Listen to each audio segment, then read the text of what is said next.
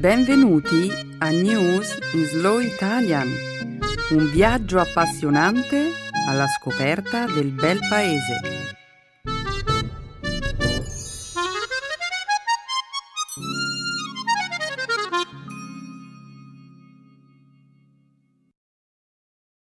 Oggi è giovedì 11 ottobre 2018. Benvenuti al nostro programma settimanale News in Slow Italian.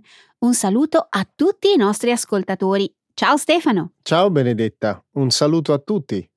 Nella prima parte del nostro programma discuteremo di attualità. Inizieremo con la notizia della conferma di Brett Kavanaugh a giudice della Corte Suprema degli Stati Uniti.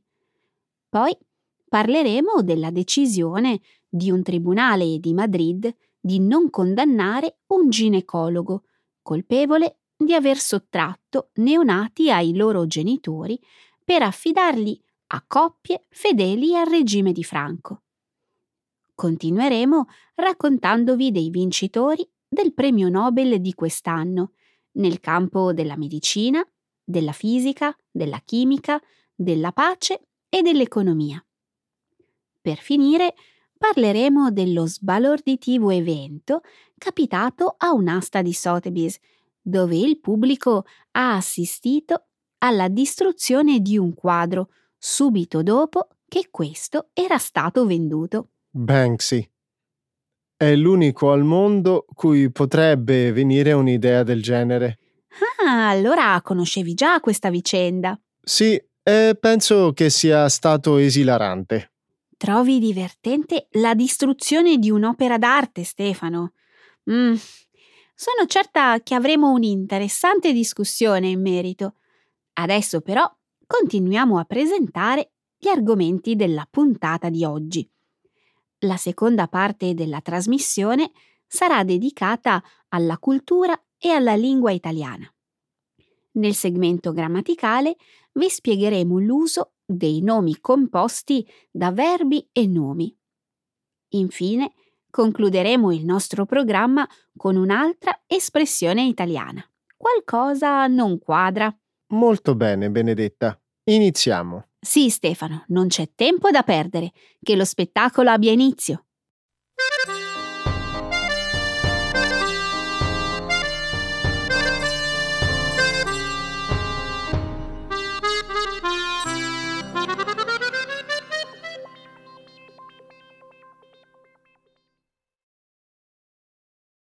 Brett Kavanaugh confermato alla Corte Suprema degli Stati Uniti. Lo scorso sabato Brett Kavanaugh ha giurato come giudice della Corte Suprema, dopo la votazione, in stretta misura favorevole, del Senato. Lo scorso luglio il presidente Donald Trump aveva nominato il 53enne Kavanaugh un giudice conservatore di Washington DC per il seggio lasciato vacante alla Corte Suprema dal giudice moderato Anthony Kennedy. Il voto è seguito a una lunga e controversa battaglia per numerose accuse di molestie sessuali. A luglio, la dottoressa Christine Blasey Ford, una psicologa californiana, ha accusato Cavano di averla aggredita sessualmente negli anni Ottanta, quando entrambi frequentavano la scuola superiore. Due settimane fa, la dottoressa Ford ha testimoniato davanti a una commissione del Senato in merito alle accuse da lei mosse. Altre due donne hanno pubblicamente accusato Cavano di molestie sessuali. Sabato il Senato ha confermato la nomina di Cavano con 50 voti favorevoli e 48 contrari, quasi tutti in accordo con le indicazioni dei rispettivi partiti. La sua nomina a membro della Corte Suprema assicura una maggioranza conservatrice per i prossimi anni e potrebbe avere conseguenze su questioni controverse come l'aborto, i diritti delle persone omosessuali e la portata dei poteri presidenziali.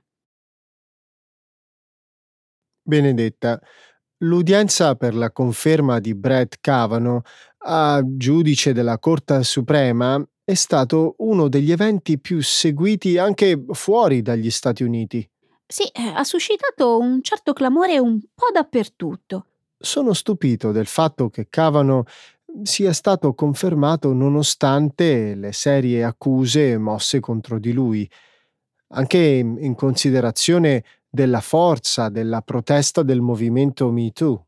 Eh, evidentemente la politica è più potente, Stefano.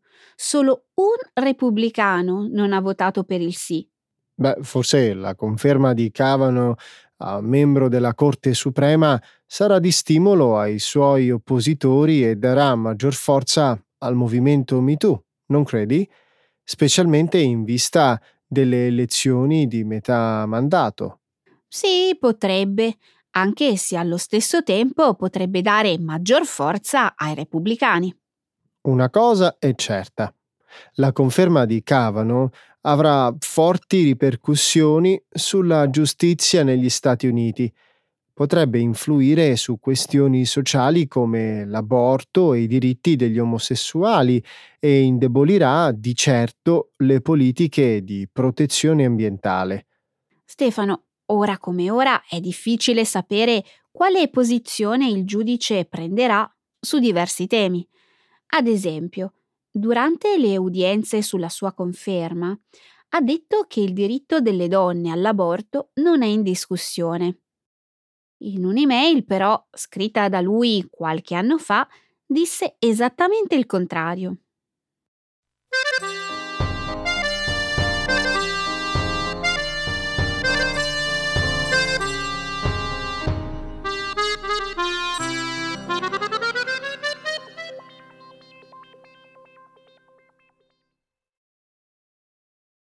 Annunciati i nomi dei vincitori del premio Nobel. Nella settimana tra il primo e l'8 ottobre sono stati annunciati i nomi dei vincitori del premio Nobel di quest'anno per la medicina, la fisica, la chimica, la pace e l'economia. Tra le ricerche premiate dalla Commissione per i Nobel si annoverano un innovativo processo di terapia antitumorale basata sulla stimolazione del sistema immunitario e una ricerca che illustra come le economie possono crescere in modo sostenibile. Venerdì scorso è stato assegnato il premio per la pace a Denis Mukwege e Nadia Murad per il loro impegno nel mettere fine all'uso della violenza sessuale come arma in guerre e conflitti armati.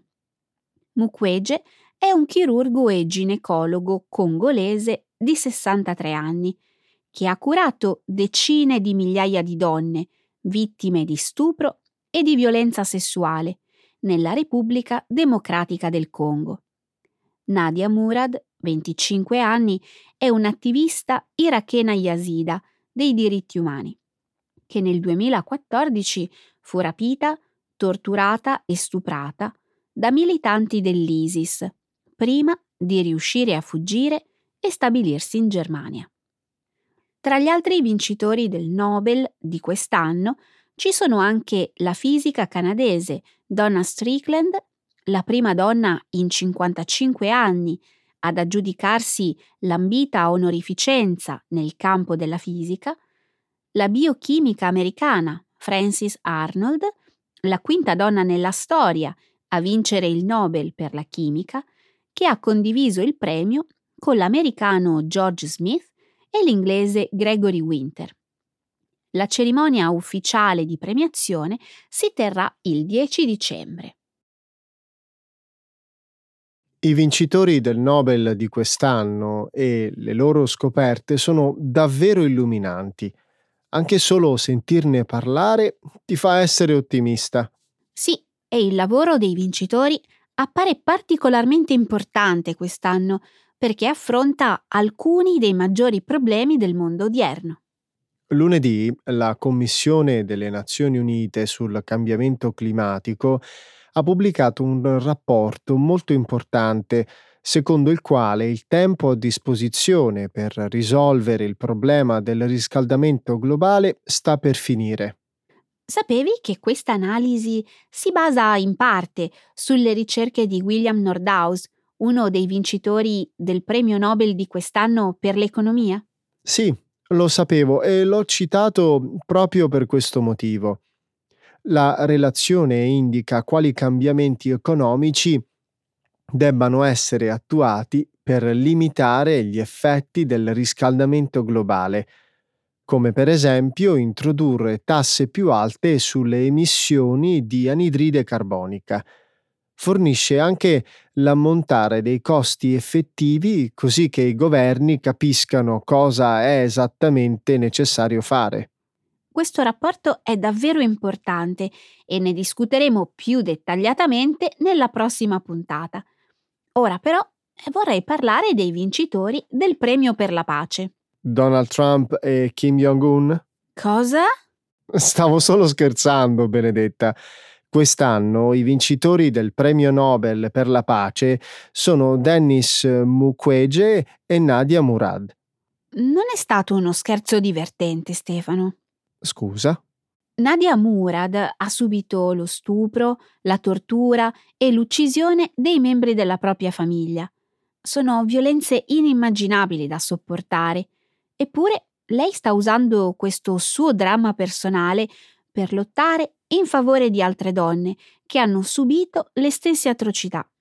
Dennis Mukwege, invece, ha dedicato molti anni della sua vita ad aiutare le donne vittime di violenza.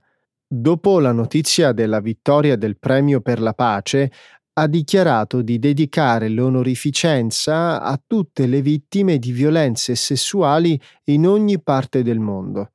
Sia Mukwege che Murad stanno dando voce a tutte quelle donne che finora non l'avevano avuta. Mi auguro che il premio spinga tanti altri a sostenere le loro cause.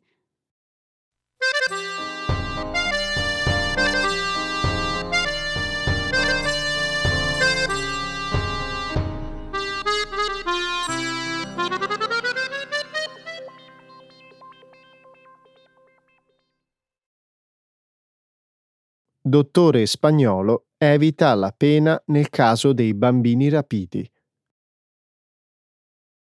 Lunedì, un tribunale di Madrid ha riconosciuto colpevole un anziano ginecologo dell'accusa di aver sottratto bambini ai genitori naturali per affidarli a coppie fedeli al regime di Franco. La Corte però ha stabilito che l'uomo non può essere condannato, perché è trascorso troppo tempo dai crimini commessi. Quello a carico del ginecologo Eduardo Vela, oggi 85enne, è stato il primo processo in merito all'infamante scandalo spagnolo dei bambini rubati. Dopo la vittoria del generale Franco nella guerra civile spagnola nel 1939 e fino agli anni 90 si ritiene che circa 300.000 bambini siano stati sottratti alle loro madri biologiche e affidati a famiglie fedeli al regime di Franco. La Chiesa cattolica, che all'epoca del regime franchista si adoperava nella direzione di ospedali e orfanotrofi, è sospettata di aver favorito i rapimenti dei bambini. Il caso, arrivato a sentenza lo scorso lunedì, è stato portato in tribunale da Inés Madrigal, che fu sottratta alla sua madre biologica nel 1969 e affidata a una donna che il dottor Vela dichiarò falsamente essere sua madre naturale. Si pensa che il caso di Inés Madrigal sia una sorta di apripista per tutti gli altri bambini che furono portati via dai loro veri genitori. Inés Madrigal pensa ora di appellare la sentenza alla Suprema Corte spagnola. Benedetta, è impossibile immaginare il dolore che queste vittime e le loro famiglie hanno sopportato. Franco è morto negli anni 70. Com'è possibile che queste sottrazioni di bambini siano continuate fino agli anni 90? Alla morte di Franco è stata approvata un'amnistia per aiutare il paese a riprendersi. Questo ha fatto sì che alcune pratiche adottate dal regime non fossero attentamente indagate. Adesso che si sa molto di più su questi rapimenti di bambini, deve essere fatta giustizia per le vittime. Speriamo che venga davvero fatta giustizia. Ci sono alcuni segnali incoraggianti. Il primo ministro Pedro Sánchez ha promesso di rimediare alle ingiustizie commesse durante e dopo la guerra civile. Questo è qualcosa che i governi precedenti non hanno mai voluto fare. È vero. Alcuni mesi fa abbiamo parlato dell'intenzione del governo di riesumare i resti di Franco e commutare il luogo di sepoltura in un posto dedicato alla riconciliazione. Certo, una cosa è riesumare i resti di Franco, un'altra è che i, tribunali portino i responsabili di questi rapimenti di fronte alla giustizia. Eh, potresti avere ragione. Molti dei responsabili oggi sono molto anziani o sono morti. In ogni caso, il primo ministro Sanchez è sotto pressione per garantire la risoluzione del caso e risarcire le famiglie che sono state colpite. Nessuna punizione. Questo è incredibilmente ingiusto. Benedetta, ogni sforzo deve essere fatto per aiutare le vittime.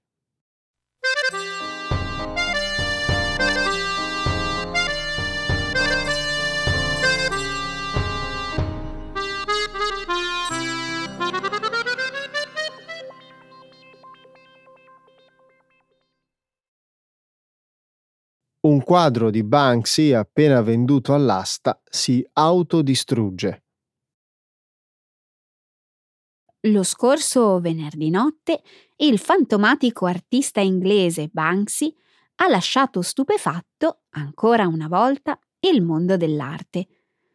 Dopo che la sua famosa opera Bambina con il palloncino era stata battuta per un milione e duecentomila euro alla casa d'aste Sotheby's di Londra, una sorta di trita documenti, nascosto nella cornice del quadro, l'ha distrutta in gran parte. L'opera raffigura una bambina che cerca di raggiungere un palloncino rosso a forma di cuore che è volato via. Il quadro è stato messo in relazione con diverse cause politiche, compresa quella dei rifugiati siriani. Nel momento stesso in cui il dipinto è stato venduto, la tela ha iniziato a scivolare attraverso la cornice ed è stata ridotta a brandelli. Durante la conferenza stampa, tenutasi dopo l'asta, Alex Brancic, direttore della divisione di arte contemporanea in Europa per Sotheby's, ha ironizzato. Siamo stati banksizzati. Sabato pomeriggio, Banksy ha reso pubblico un video sul suo profilo Instagram in cui mostra come alcuni anni prima avesse costruito e inserito il congegno all'interno della cornice, in caso il quadro fosse mai stato messo all'asta. L'artista ha anche postato una citazione attribuita a Pablo Picasso, la brama di distruggere è anch'essa un impulso creativo. Wow! Potresti immaginare di trovarti a quell'asta e assistere a un evento come quello che si è verificato? Incredibile! È chiaro che un gesto di questo tipo è stato fatto per lanciare un messaggio. Un messaggio? Che tipo di messaggio si vuole lanciare distruggendo un quadro? Forse un messaggio contro la commercializzazione dell'arte. Banksy stesso in passato ne ha parlato spesso. Secondo lui l'arte non dovrebbe avere un prezzo e dovrebbe essere accessibile a tutti. per tutti, eccetto l'acquirente del quadro. Beh, questa è l'ironia della cosa, Stefano. Il quadro distrutto è diventato una nuova opera d'arte. Ma dai. Dico davvero. Alcuni sostengono che il quadro ora valga molto di più dell'opera originale, dal momento che è diventato un unicum nella storia delle aste. Non ha alcun senso che un quadro tagliuzzato valga più dell'originale in- integro.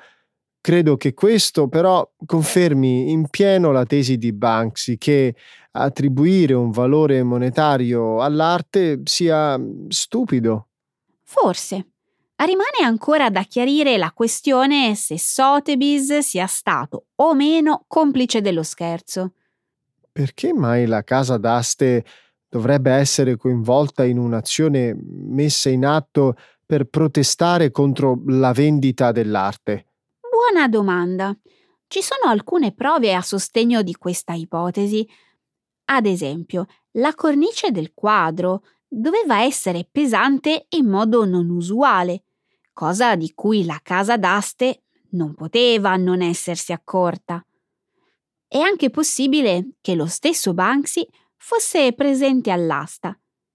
Il video, che ha poi postato su Instagram, conteneva le riprese dell'accaduto.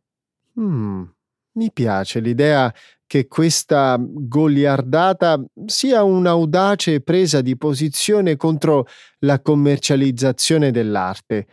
Tuttavia, se è vero che Sotheby's era a conoscenza di tutto, da idea geniale il gesto si ridurrebbe a una banale trovata pubblicitaria.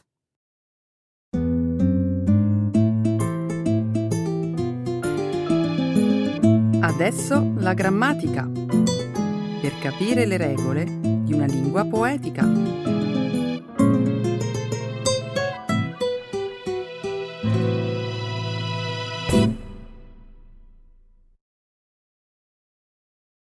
Compound nouns, verbs and nouns.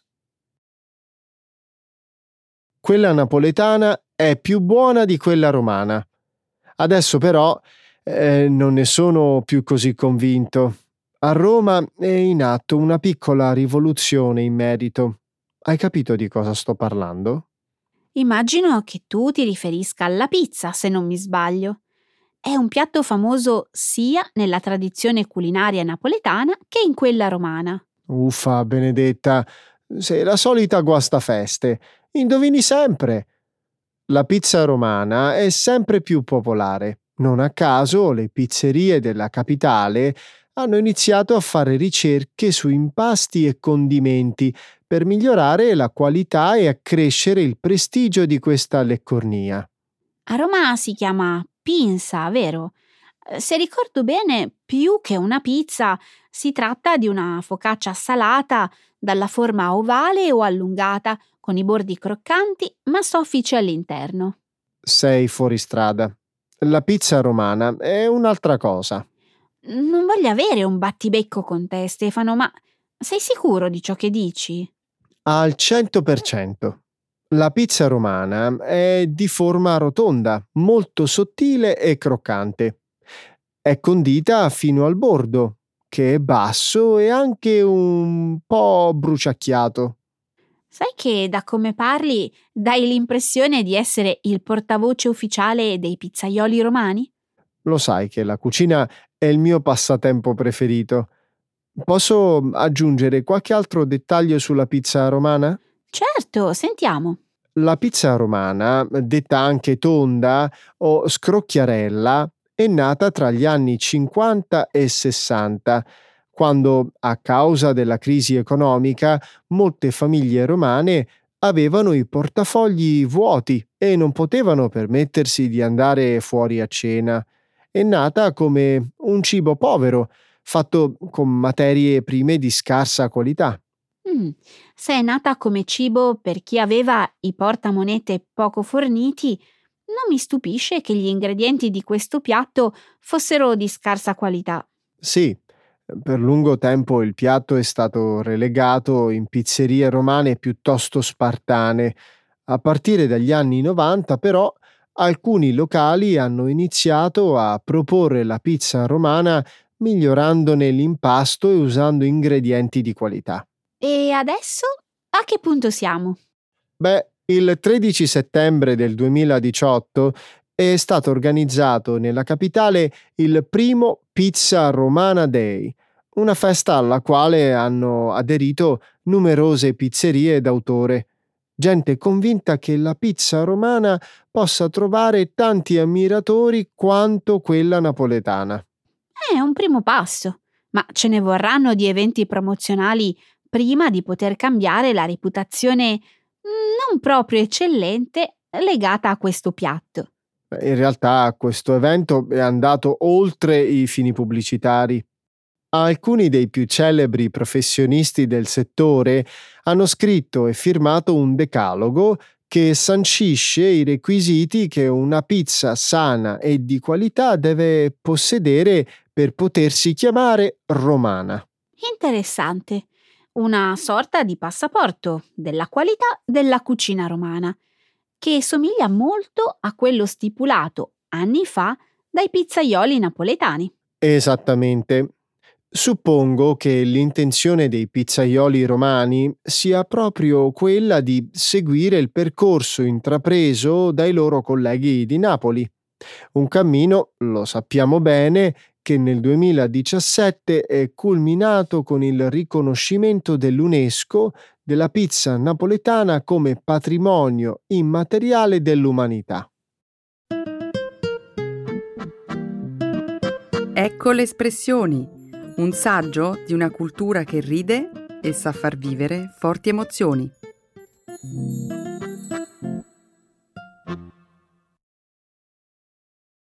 Qualcosa non quadra. Something is not quite right. Ti dispiacerebbe darmi una mano con un calcolo matematico? Volentieri. Sai che sono un mago dei numeri. Di che si tratta? Allora, ho alcuni vecchi francobolli in lire, ciascuno da 600. Pensavo di utilizzarli per affrancare una lettera di auguri da spedire a mio nonno per il suo compleanno.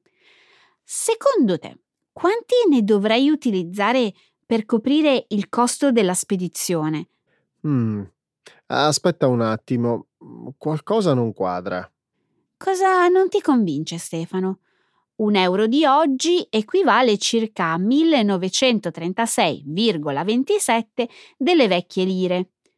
Per calcolare il numero di francobolli necessari è sufficiente sapere il costo della spedizione e poi fare la conversione da euro a lire. Fermati un attimo, Benedetta.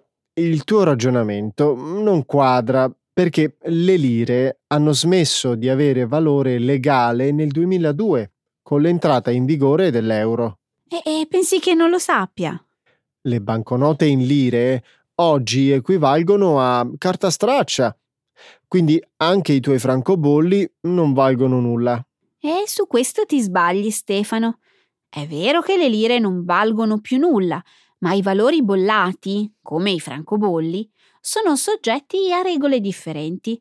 Sono da considerarsi sempre validi e possono essere utilizzati fino ad esaurimento delle scorte. Ne sei proprio sicura? A me qualcosa non quadra. Fidati Stefano, è perfettamente legale. Le poste italiane accettano spedizioni con francobolli in lire, purché il valore della francatura corrisponda a quello della tariffa in corso e l'anno di emissione dei francobolli sia successivo al 1967. Perché proprio il 1967? È successo qualcosa di particolare? Mm, se ricordo bene, prima di quell'anno tutti i francobolli riportavano una data di scadenza. Per questo motivo quelli emessi prima del 1967 oggi non sono utilizzabili perché considerati scaduti. Sbalorditivo.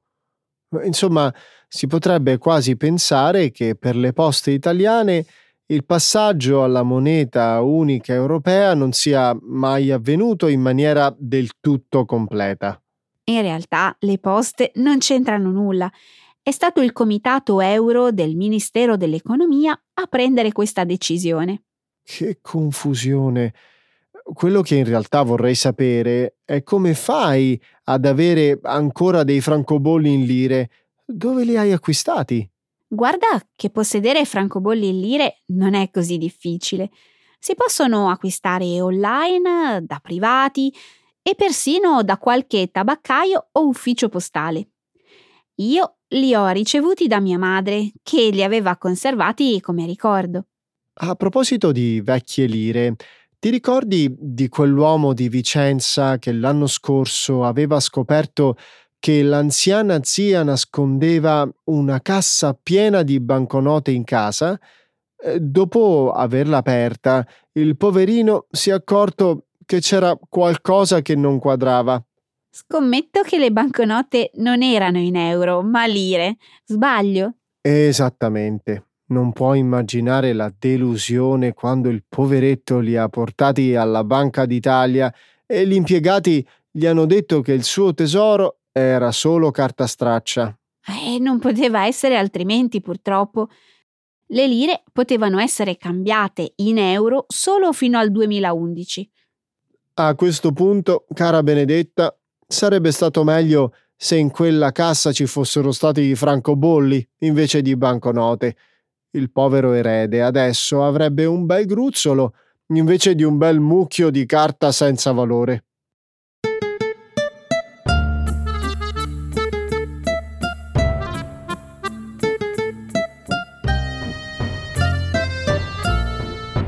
Benedetta, aspetta un attimo, c'è qualcosa che non quadra. E aspetta Stefano, non partire con le tue lucubrazioni. Tempo di saluti. Va bene, ciao a tutti. Ciao!